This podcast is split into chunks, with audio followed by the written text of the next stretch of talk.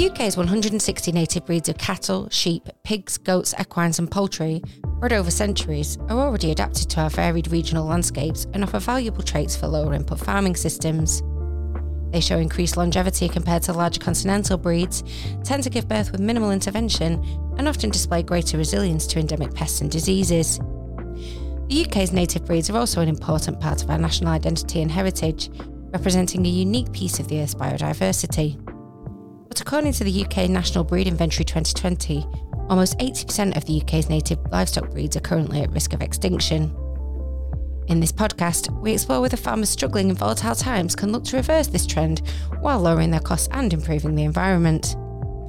I'm Abi Kay, Head of News at Farmers Guardian, and I'm handing over to Jez Fredenburgh to find out more.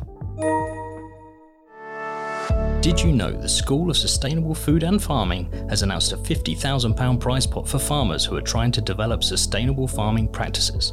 The Journey to Net Zero competition wants to support farmers who are planning to implement a scalable, sustainable farming system or process that will have a positive and measurable impact on how they farm. Grants of between £5,000 and £20,000 are available, and you have until the 30th of September to enter online. The competition is being supported by Bradford Estates, Harper Adams University, McDonald's, Morrison's, the NFU, Trinity AgTech, and Trinity Global Farm Pioneers. With our own ambitions set for a net zero target by 2030, Harper Adams University is really looking forward to seeing the ideas for adoption and implementation of innovation that this competition will generate. We are delighted to have come together with industry partners to offer this opportunity to our farming community and wish all applicants the best of luck.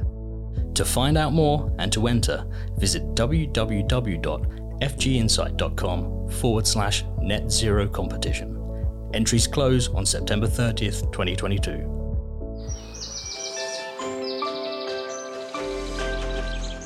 Hello, everyone. Now, regenerative farming is all about finding a system that works with the natural resources on your farm. Part of that must surely be the livestock themselves. Our native breeds were bred over centuries to do well with minimal inputs on landscape specific to each region. So, as we look to create more sustainable, low input, low cost systems with healthy animals, should we be looking more to what our native breeds can offer? Here to talk about this more is Rob Havard and Christopher Price. Rob is an ecologist and sixth generation farmer in Worcestershire and Gloucestershire. His family runs Phepson Angus, producing pedigree Aberdeen Angus breeding cattle with a focus on animals that are low maintenance, high fertility, and excellent forage converters. His bulls are never fed grain, and Rob keeps an organic, holistic grazing system. He's also currently undertaking a Nuffield Scholarship to investigate beef cattle selection for profitability in grass fed production systems. Chris is Chief Executive of the Rare Breed Survival Trust, the UK's leading charity working to monitor, save, and promote our UK native breeds of livestock. Currently, RBST works to protect over 150 individual breeds from nine different species and is aiming to get government to recognise the importance of livestock genetic diversity as a fundamental element of agricultural and biodiversity policy. Chris, can you please set the scene for us a little bit? You know, what is the current makeup of um, of the UK UK herd in terms of breeds, and and how does that compare to what it might have been, say, like hundred years ago or something? Well, according to um, BMS figures, around 27% of the national herd are Limousins, then 17% Angus, and then it's Charolais and Simmentals at around 12% and Herefords at 8%, 8%. And that's been relatively unchanged for the last 10 years or so. Uh, but what's interesting, I think, is the uh, change in the number of registrations. Over that period, we've seen a decline in the number of continental breeds being registered, or continental animals being registered, and an increase in the in the number of natives. I think we would have seen some significant differences. I mean, 100 years ago, we had way more dual and maybe triple use animals. You know, Welsh Black, South Devons, Gloucesters were all used for at least two functions um, in a way that we don't see so much now. Animals are either generally uh, meat or dairy. sometimes uh, known for their grazing. Uh, there was much more local connections. You know, Gloucester cattle were associated with Gloucestershire, Herefords, Herefords were associated with Herefordshire. Um, we don't get that so much now. In the main, most of the breeds are spread fairly evenly across the countryside. That's not absolute, but it's it's true to a much larger extent. Also, I guess there was less incentive to finish cattle early. You know, now we're all told we have to get things finished in 24 months. That just wouldn't have been an issue uh, 100 years ago. Rob, I want to want to bring you in because this this feels like a good a good chance to to ask your opinion on this. Um, why do you think it's so important to have the right genetics in the right farming system? Um, I think for us, it's probably best to talk about why we choose the cattle we do for our system. Um, and then, you know, that works for us. And then, you know, if it works for other people, that's great. I think for me, it's, you know, we try and do everything within the bounds of what the environment can produce. And so the environment can produce a certain number of calories, if you like, or a certain amount of protein or metabolizable energy or whatever. And you know, there's a maximum to that, but there's also a cost if you want to produce more of it in your environment using inputs and fertilizers and whatever. So it's basically coming down to, you know, we're an organic system um, and we want to produce what nature produces and then maximize production from that or maximize profit from that. Um, if you've got an animal that has been bred to have uh, a productive requirement, so you know, performance of that animal requires more energy than the environment can produce, then you're going to have to provide that energy either through growing more forage or feeding it, bringing in feed from outside the farm.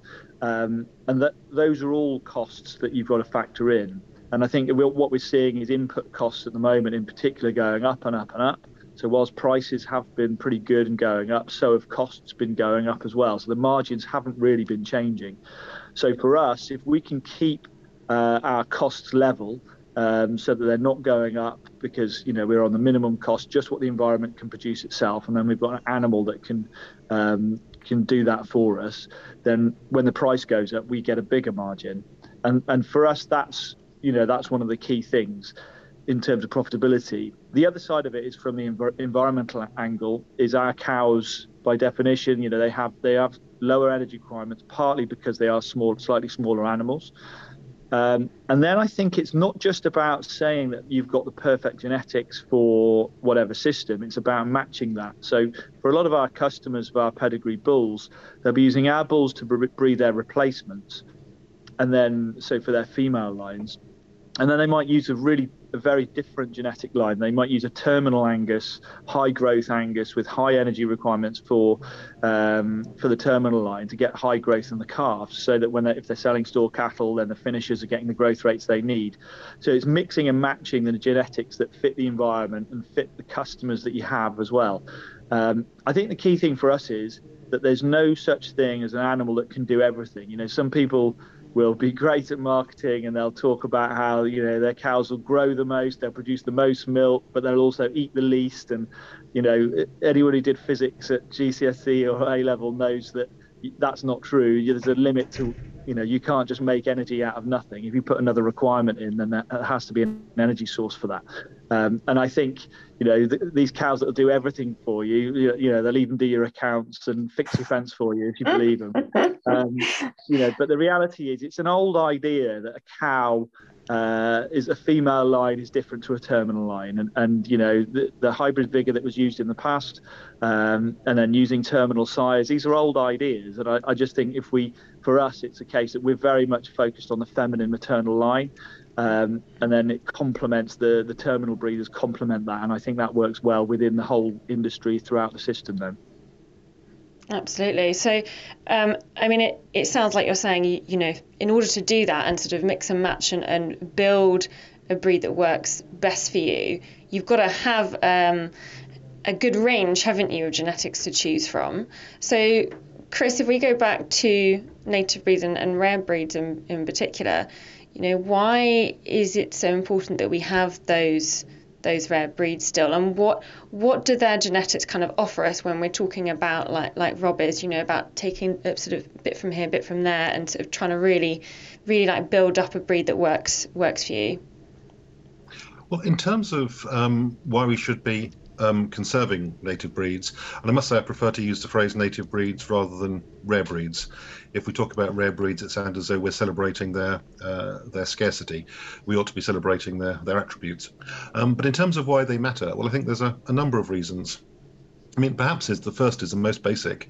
Uh, they're part of our biodiversity. Um, you wouldn't always know it from the way that some organisations talk, but under the Convention of Biodiv- uh, Biodiversity Convention and the Sustainable Development Goals, native livestock are part of biodiversity and worthy of conservation in the same way as their, their wild counterparts, and the obligations on government to save them are, are much the same. But then there are the more practical considerations. I mean, as as Rob has explained, most native livestock, well, all native livestock, uh, were bred to uh, thrive in certain parts of our of our landscape. In most cases, they can be kept outdoors on grass. Uh, if they're at the appropriate density, there should be little need for uh, vet and med uh, attention. So the input costs can be much lower than with continental um, can, with, than with their continental counterparts. And on the other side of the equation, if the farmer gets their their marketing right, um, emphasising provenance, uh, lower environmental footprint generally, um, higher welfare standards generally, um, a, a, premium can be charged, which can make make all the difference. And you know the way that farming is going, it's imperative on farmers to start looking for new ways of doing things to find new new USPs. It may not be for everyone, um, but those farmers who are going to make a go of it going forwards need to start thinking in this more um, entrepreneurial way, as as Rob is clearly doing. There are also the the public benefits of, of our native breeds. You know, um, we talk a lot about conservation grazing if we want to preserve the the habitats that we cherish, then what better to use than the animals that created them? You know, um, many of our habit habitats were came into being because they were grazed by certain animals in certain ways. If we want to conserve them, then what better than using those animals?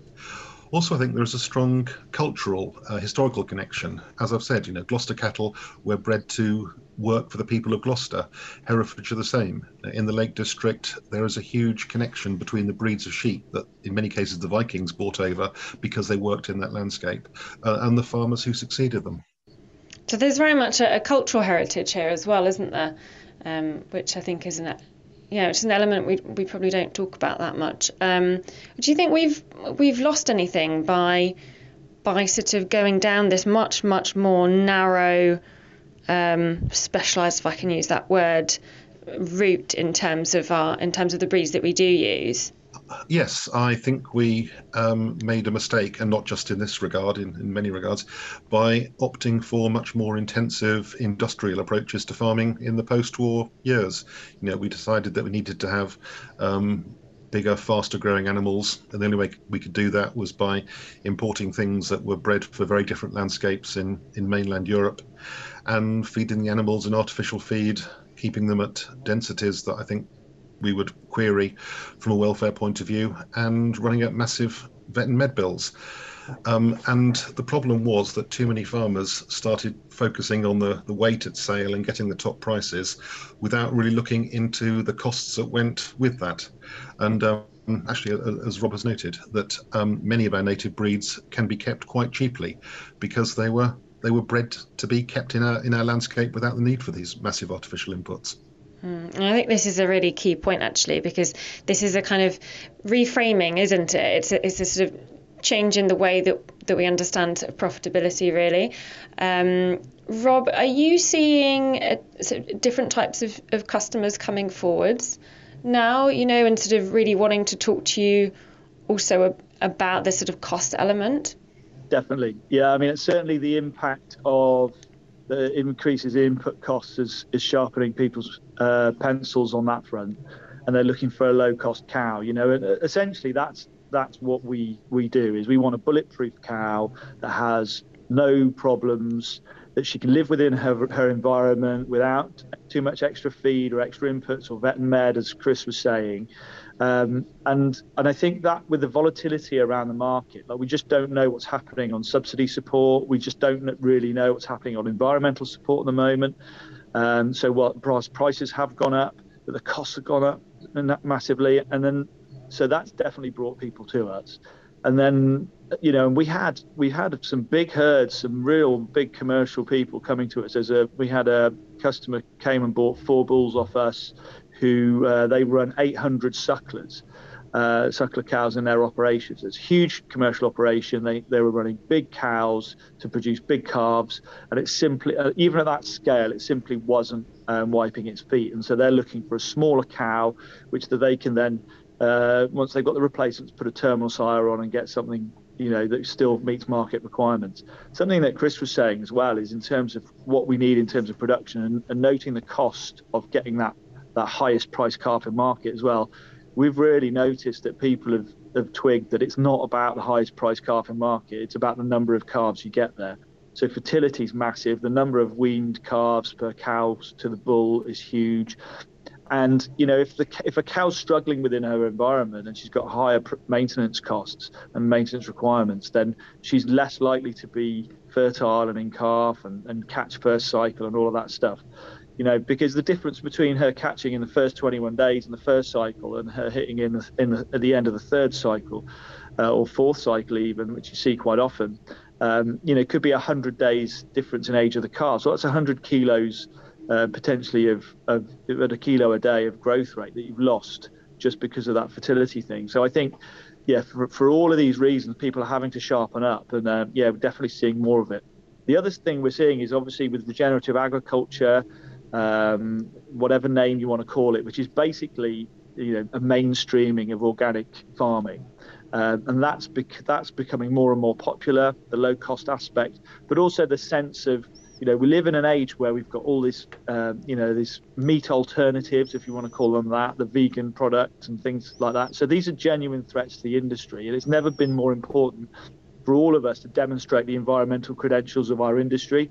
And so I think partly that's one of the reasons people have pushed towards this, but also just there's an element of coming back to what you were saying about, you know, the the cultural element of these breeds, um, you know, a sense of place a sense of who is responsible for the stewardship of this land. And I'm a firm believer that family farms, it's us, we should be responsible for stewarding this land. So we take responsibility for the environmental outcomes. We take responsibility for having, you know, improving the biodiversity, and the water quality, and, you know, making sure there's no pollution incidents and all of that stuff. And that's driving people into this sector. It's getting people more interested in farming, local food, and all of that you know that's helping our business. But i think you know if we all working towards all these shared goals it's helping our environment it's helping our local communities and it's also helping the industry in terms of you know our reputation to customers and, and communities across the country. Yeah absolutely. And i know rob you've been doing a, a nuffield haven't you looking at all of this as well? Um, have you have you started yet? Have you traveled anywhere yet or yeah, we, we I've done some uh, travel in the UK, and uh, we, I've done quite a lot of linking up because obviously initially with COVID and everything, travel was quite difficult. Um, but done quite a lot of linking up online, Zoom calls, and everything, and we've got some more travel planned later. Um, but yeah, I, mean that's been fascinating. We're looking at sort of the genetics for grass-fed production in cattle, essentially in beef cattle, um, and it's just fascinating to see actually in you know obviously we're at the regenerative angle but i went up to scotland and spent a week up there and and um and it just to see how many people are going down this road to see the amount of innovation. Someone was messaging me this morning they'd had their local environmental recorders group counting butterflies beetles all this stuff on their farm. And this is now just mainstream. This is just what farmers do and more and more people are talking about it on Twitter. And you know, I don't know why people seem to love getting into arguments on Twitter, but there's so much positive stuff going on, and I just keep seeing all this stuff. I just think it's fabulous, and for consumers and people seeing this move in agriculture, which hasn't really come from policy. This is absolutely from the ground up. Farmers want to do this. They're taking responsibility, recording the wildlife, and it's yeah. I mean, it's just so inspiring to see this move, and um, so that's the real positive. And then the other side of it is I'm going out to Argentina in the autumn and and Uruguay, and, and um, we've got uh, a customer who's who's bought some of our genetics and exporting it over to Argentina over there. He runs about 3,000 pedigree Red Angus cows there. Um, and then there's a, another friend of his who runs 20,000 cows. And just the scale of these operations is just beyond. I mean, they're all over their numbers, they're all over their figures. They're producing on grass, outwintered, and actually in not too dissimilar uh, environment to us over here. Um, but the interesting thing is, they are not going for the high growth EBVs. They're not going for that. They're going for low maintenance, low cost cows, producing as many calves as they can with low impact on the ground. And, you know, these are serious businesses that dwarf pretty much anything you see over here. And yet these are the genetics they're choosing. And, and that's just fascinating. And I, I can't wait to get over there in October and, and go and visit and, and maybe hopefully not fall off a horse while I'm going around checking the cattle. That all sounds really exciting. Oh my gosh, where where else are you planning to go, and what are you what are you going to be looking at in these different places? Well, somewhere else, uh, I'm going to uh, uh, Zimbabwe. Um, we're going to visit the uh, the Africa Centre for Holistic Management in Zimbabwe, which Allan Savory set up. And then a few farms out there, um, they have much tougher conditions. And so for them, achieving high fertility rates out there can be a real challenge with the tick borne diseases and, and the low quality forage and potential droughts, how they manage their forage and their cattle. And there's a guy called Johann Zietsman in Zambia. So we're going to go and visit, uh, go out to Zambia as well. Um, and he uh, selecting on purely on fertility in these really tough environments, and just to learn about you know how they've had to fit the cow to the environment for maximum profitability, where they maybe can't afford all the inputs, they've just got to produce calves from the forage they've got. Uh, from native forage and, and, just seeing how they've done that balance is, is going to be fascinating and, and hopefully then we'll be able to apply that over here. That is really interesting. I'm sure you'll you'll get some real insights there. Um, Chris, do you think um, do you think we can learn anything from anywhere else in the world regarding this? You know, regarding making making the most of our native breeds. Yes, I mean, the phenomenon that Rob has described with regenerative agriculture and the use of native breeds within it um, not uh, purely an English or UK thing by, by any means. You know, there's an equivalent organisation to RBST in most of most European countries and indeed in the States and Australia, New Zealand, Canada. And we all talk to each other and it's all, all going in the same direction, which is what makes it um, so exciting. Um, but if I could pick up on a couple of points that, that Rob mentioned. Rob warned about the threat of vegetarianism and veganism. Um, I really don't think that we should regard it as a threat. I think we should look at it as as an opportunity. You know, I mean, people aren't going to choose to stop eating meat anytime soon, and nor are, is any government going to ban eating meat anytime soon. But many of the concerns that vegans and vegetarians raise about you know, welfare, environmental footprints, um, the harm to biodiversity, climate, etc., um, do have um, a lot of merit to them. And I think the uh, opportunity for us is to note that, yes, 90% of what you're saying is correct, but we can provide an, op- an, opportunity, an alternative. Our animals are kept outdoors on grass, high welfare standards. We are ticking most of the boxes you express con- concern about. And also, what we are talking about has actually got a chance of happening. What the vegan vegetarian lobby um, are talking about is never going to happen. You have this sort of sense of um, purity, of perfection, but it, it's it's unreal. Far better to be a bit more pragmatic and all work together to have farming systems in which animals do have a, a good life and a, a good death.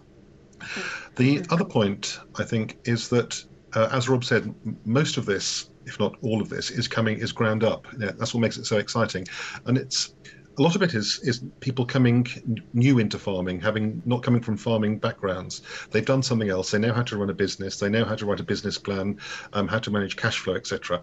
And they're applying their um, skills to, to farming and approaching it in quite an objective way. And if you're not sort of hamstrung by your parents' or grandparents' approach, it's easier to come to the view, I think, that um, regenerative systems make more sense. But that's not to say there's no role for, for government in, in some of this.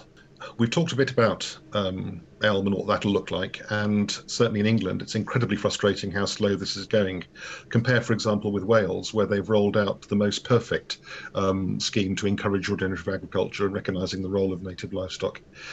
But I think one of the big issues that could make things or knock things off course to a huge extent is the state of the local abattoir network. You know, if you talk to government, they will say that overall capacity is fine because there are enough spaces in the system for everything that needs to be killed and processed, which is probably true. But unless you have an abattoir which is not too far away, which is willing to take small numbers of non standard animals, return the fifth quarter and your fifth quarter, um, then your business is stymied. And the rate at which local abattoirs are closing, you know, it's about 10 a year, and I would suspect it's increased this year and the rate of previous years, um, then we really are going to hit a logjam. And if you know, there was anything that needs to be doing, it is sorting out the off farm side of the sector. Mm. Yes, and I think there's you, you raise a good point. There's a real case, isn't there, for um, really developing local food systems, and within that, you know, you make use of like like you just said, the the, the native breeds that are more appropriate to that region, but you also have to build that infrastructure to be able to process them. Um, I know, I know. Another thing you you sort of mentioned earlier, Chris, before we were recording, was um, how native breeds can be used in other ways as well. Can you just tell us a little bit about your your thoughts on that? My point was, it's not just about the genetics that can be shifted around to improve various breeds. It's about um, native breeds being bred to meet particular human needs in particular landscapes.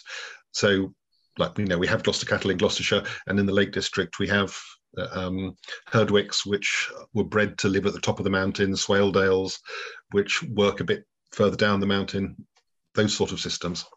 It was the desire in the post war years to um, interfere with that more naturalistic approach that had created many of the problems with intensive industrialized farming that we're having to, to put right now. It's interesting on that point as well, I think, that if you look at the UK as as in terms of its productive capacity. Yes, we've got some really nice productive land, but in terms of world production, we are tiny. We're a tiny, tiny country, and and so if you think about what we have, we've got this green and pleasant land, which incredible meadow land with incredible wildlife, incredible wildflowers if we look after them. And so the potential for us to market what we do in the UK as the kind of the, the gold standard in environmental but also in terms of food quality and food production and what we do here. I think there's such a huge potential there. And I think, you know, I know farmers are renowned in this country for perhaps not working together as well as they could, but there are organizations that are bringing people together for this sort of more high quality pastoral type production systems. So I'd encourage everyone to try and just to, to find out a little bit more about organizations like, for example, the obviously you've got Rare Breed Survival Trust with Chris, but the Pasture for Life and Pasture Fed Livestock Association, Pasture for Life brand is well worth looking at. It's such a fast growing organization doing amazing things all over the country. They've got advisors around the country that are helping people running events so you can learn about these systems, but also helping people get products to market. And also there's certification schemes for butchers, for restaurants, but also for producers and farmers. And I think there's a huge potential if we work together on this for UK production to be seen as this environmental, but also food standard gold standard in the in the world production for our exports, and potentially we can all get a higher price for the quality we're producing then. I think that's absolutely spot on. Um, you know, going forward outside the EU without production subsidies, we're kidding ourselves if we think we're going to be able to trade on global commodity markets. Far better to exploit all the factors that Rob has just said. That that must be the way forward for for many farmers. Guys, thank you. I think we're gonna leave it there unless there's any you got any burning points that you want to make.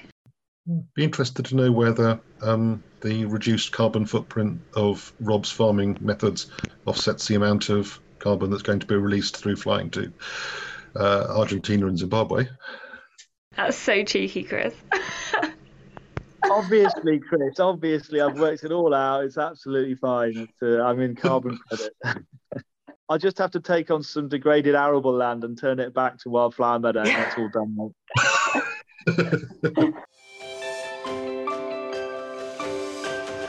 oh, and a big thank you to Rob and Chris there for all their insights and being just generally good sports and all of this. Um, you'll be able to find more of their insights in a written feature on this topic in FG and online very soon. In our next episode, though, on regenerative farming, I'll be talking to Caroline Grindrod, a regenerative agricultural consultant at Wilder Culture, about biodiversity and how farmers can manage the complexity that this brings to their systems. That will be on the 30th of September, so remember to tune back in for then. Until then, see you next time. That's it for this week's Over the Farm Gate. If you enjoyed this episode, please do rate and review it on your preferred platform so we can help attract new listeners. And don't forget to pick up a copy of this week's Farmer's Guardian, where we dedicate six pages to exploring the Queen's farming legacy.